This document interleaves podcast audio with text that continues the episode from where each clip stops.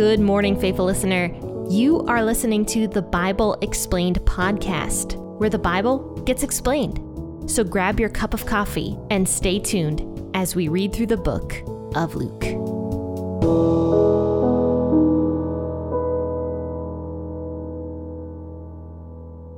Hello and good morning, faithful listeners. Thanks so much for tuning in to the Bible Explained podcast, the podcast that explains the Bible. And hi, my name is Jen. I'm the host here, and I am excited that you are taking time out of your morning or day or whenever you're uh, choosing to sit and listen to this podcast to read the Bible with me. It's so important, and I'm just so happy that you are choosing to spend your time with me this morning. So grab your cup of coffee and let's go ahead and start reading Luke chapter 16. But before I begin with that, I want to thank everybody who has been contacting me over the past couple weeks. I really appreciate anybody who uh, contacts me with a testimonial or just has questions or prayer requests or anything like that. And I did promise I would share one of the testimonials.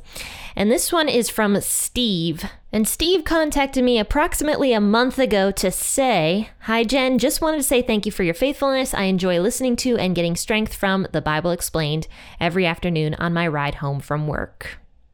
So thank you, Steve, for sharing that with me. I really did appreciate it.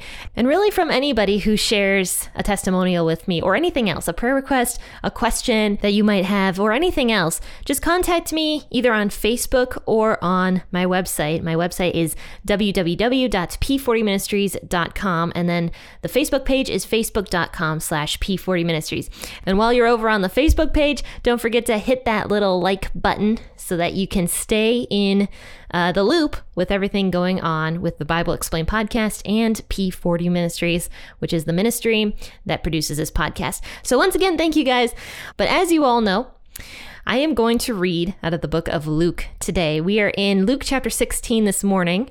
This is the first time being in Luke 16, and this this chapter I found it kind of difficult if I'm being honest. I uh, I read through it recently and I've been trying to study it because I think this is one of the most difficult passages I've encountered so far in Luke.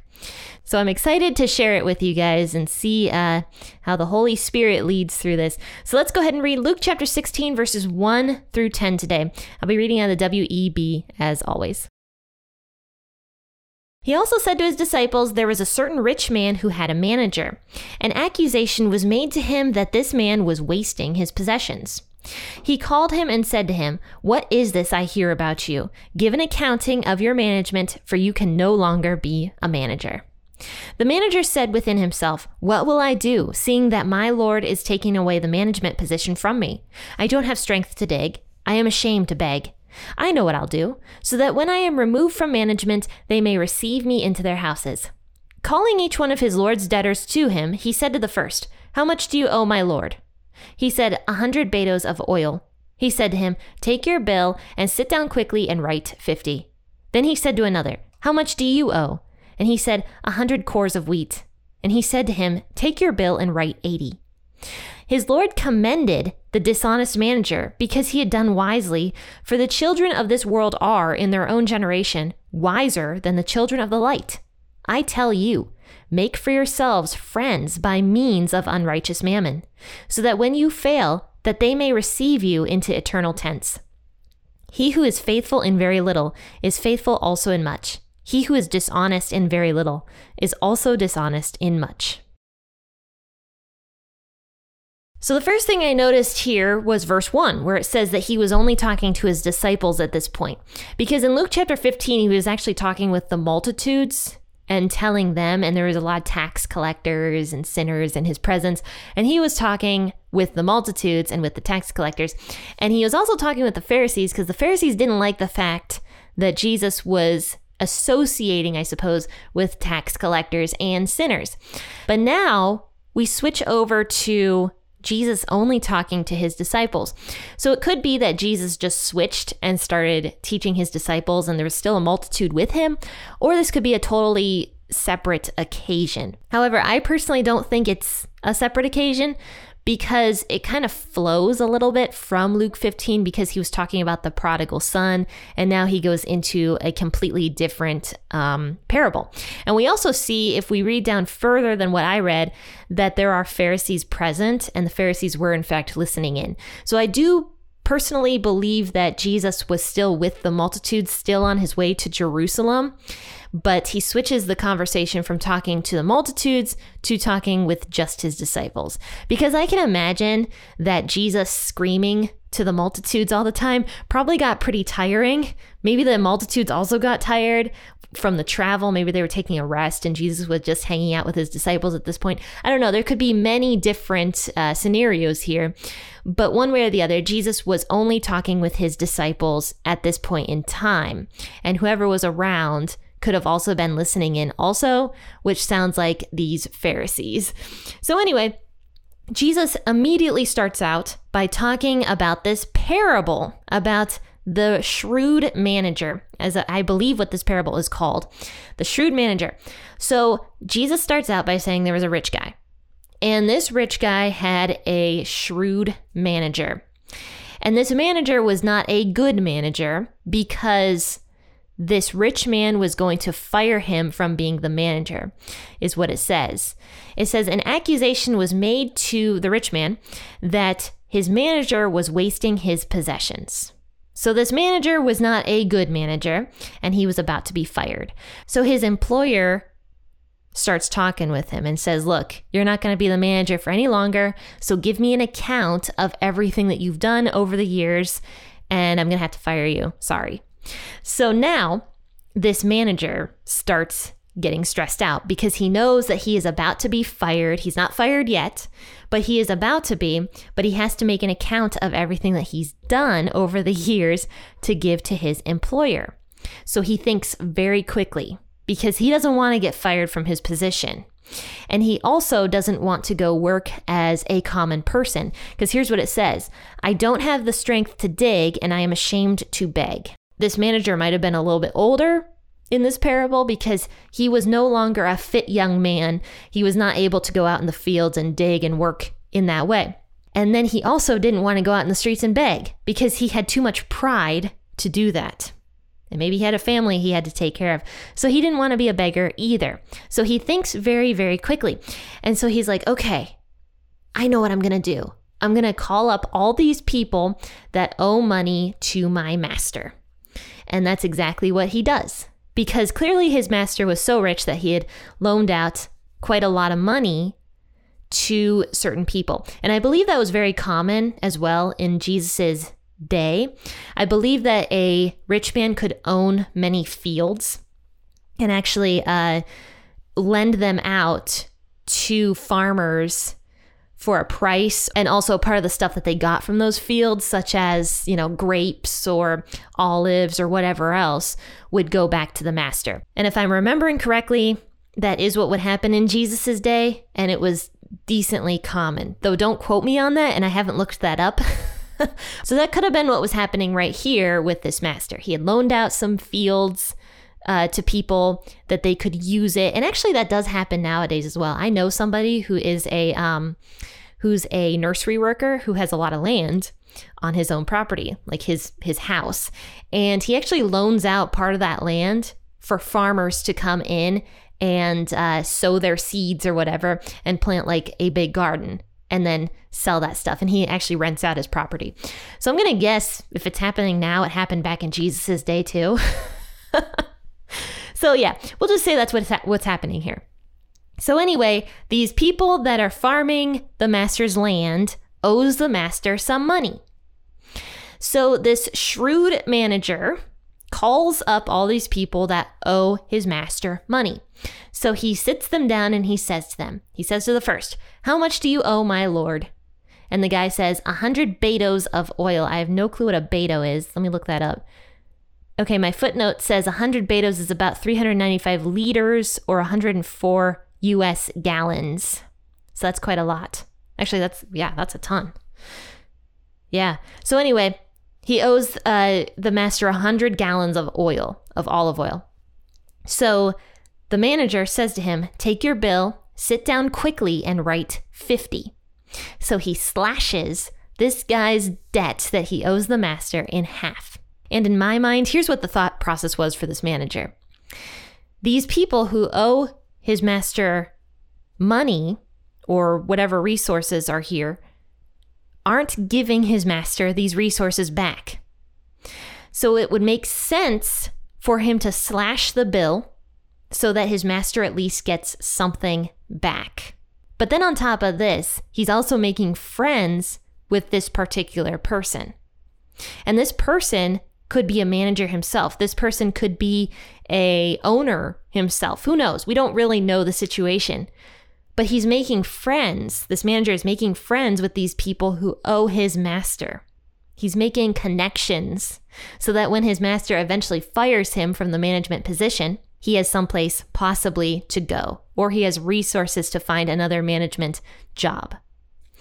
So he does this with all the people that owe his master money. He slashes their bill and he says, No, you don't owe that much. You owe this much. And he makes a lot of friends, and his master still gets something out of the deal. So at the very end of all of this, the master ends up commending the dishonest manager because he was smart. He thought it through.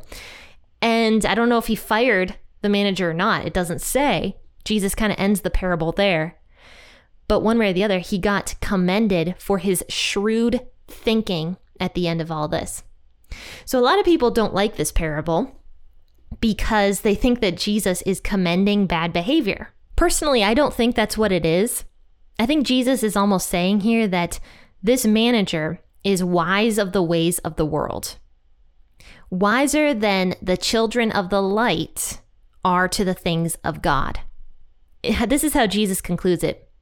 The children of this world are, in their own generation, wiser than the children of the light. So he's saying people who are of the world know how to use the world's resource to benefit themselves. But the children of the light, the Christians, don't know how to use the world's resources to benefit other people. What this shrewd manager did was totally 100% selfish. He was shrewd for sure, but he was shrewd selfishly. He used the resources he had to benefit himself. But the children of the light don't use the resources of the world to benefit other people.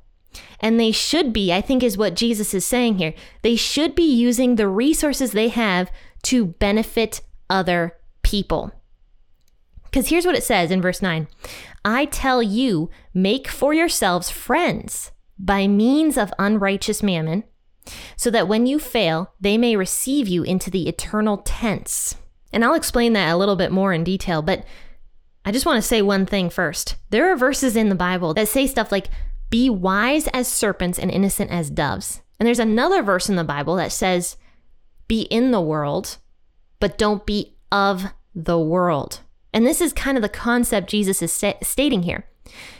Christians are in the world. They are supposed to be in the world. They have to be in the world. That is where we are. but they're not supposed to use the world's resources for themselves like this shrewd manager. They're not supposed to be of the world like the shrewd manager. Rather, they're supposed to use the unholy things, or rather the unrighteous things, to benefit other people. Now, does this mean we act shrewdly? No, I don't believe that's what this means.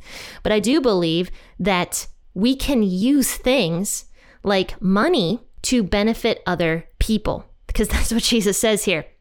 Make for yourselves friends by means of unrighteous mammon, so that when you fail, they may receive you into the eternal tents. What's that mean? The eternal tents, the eternal kingdom, eternity. I mean, what person doesn't love a gift? We all love gifts. and it could be a way to help somebody get closer to God through things of the world. So, yes, we are supposed to be wise in how we use our resources, not for ourselves, like the shrewd manager, but for other people. And I truly believe that's what this parable is talking about. Because a lot of times Christians want to hide from the world, we want to run from the things of the world. I mean, just look at the Amish. Uh, they're a great example. I live near tons of Amish and I love their products. I think they make truly amazing things. But the Amish are a community of people that truly hide themselves from the world. They don't let, a lot of people in. They don't use a lot of modern resources. They don't evangelize either. They hide from the world. And Christians have a tendency to do that because we feel almost evil if we use something of the world.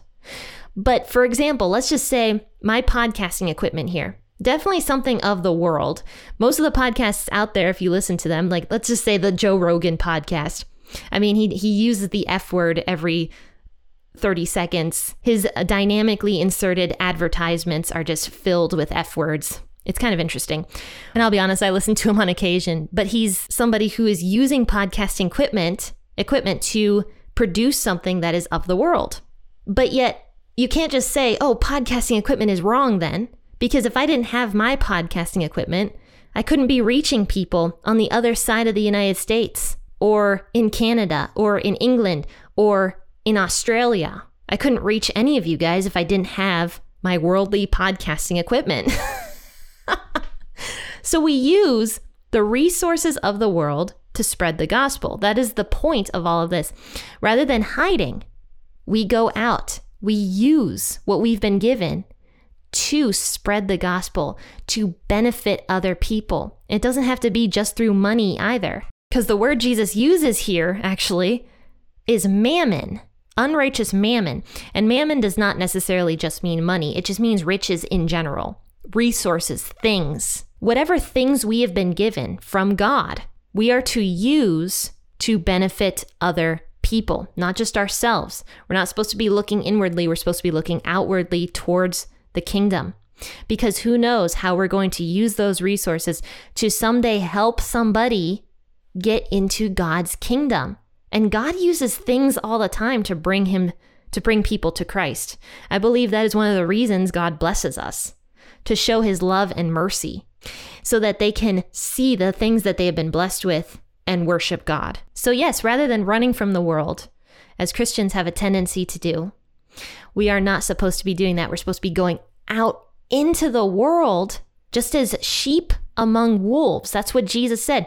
And in the end, this shrewd manager that Jesus talks about understands the ways of the world, understands how to use what he has to benefit himself. So if this guy can do it without the Holy Spirit, why can't we, with the wisdom the Holy Spirit gives us, understand how to use the things of the world to benefit other people? But the way Jesus ends all this is he kind of gives a little money lesson here. And this is why I don't believe that money is inherently evil. I do not believe that in the least. And I've said that many times on the podcast before. My dad was a financial planner. My husband also gets into financial planning as well. He loves it. We do the Dave Ramsey program in my house. And if you guys don't know who Dave Ramsey is, you're missing out. And he does a really fantastic uh, financial plan. So no, I do not believe that money is inherently evil. And if you even look up Dave Ramsey, one of the reasons he says to save and to gain wealth in the end is so that you can go out into the world and bless people with your wealth. So here's what Jesus says He who is faithful in very little is faithful also in much. He who is dishonest in very little is also dishonest in much. So if God gives us just a little bit, and we are dishonest with it or we're doing something underhanded with it, why would God give us more? But if God gives us just a little bit and we do something good with it and we are honest with it, then God is going to give us more to handle. It's just like our kids. And I'm not a parent, so I don't pretend to be an expert in this. But when we give our kids something, we want to make sure that they are able to handle it before we give them more. And it's the same thing that God does with us. He sees how we act with a little bit so he can see whether or not he can bless us with more in the end. So, my point here is that if God blesses us with something, we are supposed to be faithful with it, but also in the end, when he blesses us with much, it is not just for our benefit, it is for the benefit of everyone else. because we are not supposed to just hold on to what God gives us. There's nowhere in scripture that says that that's a good thing. Don't forget the parable of the unwise man who put barns up for himself so that he could store all of his goods forever in these barns and eat, drink, and be merry till he died. That was unwise of him, even though God had given him that bounty. It was unwise of him to just hoard it for himself. So, yes, there are verses in the Bible where God says to give, give, give, give, because giving is good. Giving benefits other people as well as ourselves. But like I said, it's not just money that we are supposed to be giving, it is resources, it is time, it is uh, food, anything really that we have in bounty, we can give to other people. And it is important to do so. Well, faithful listeners, a lot more I could actually go into with this, but um, I'm getting kind of late on this podcast and I want to finish it soon. But I do want to make one little end note here, and this may or may not ruffle some feathers. But personally, I do not believe that what Jesus is talking about here with sharing has to do with socialism. But I'm not going to talk about that now because that's a whole can of worms. But I might go more into that in Acts chapter 2 when we get into the book of Acts and we talk about the early church giving. But that won't be for a little while. We still have to go through John before we go into Acts. But fun fact Acts was also written by Luke, the guy who wrote Luke. So it actually does make a really great segue from the book of Luke into the book of Acts. And I did consider for a second going from Luke to Acts and then after Acts going back to John. But I don't think I'm going to do that. I think I'm going to go ahead and do John and then go into the book of Acts after that. So I'll just go in the normal order of the Bible. But anyway, friends and faithful listeners, thanks for tuning into this episode. I hope you enjoyed it. And I'll see you bright and early tomorrow morning for an episode out of the Old Testament. Until then, happy listening and God bless.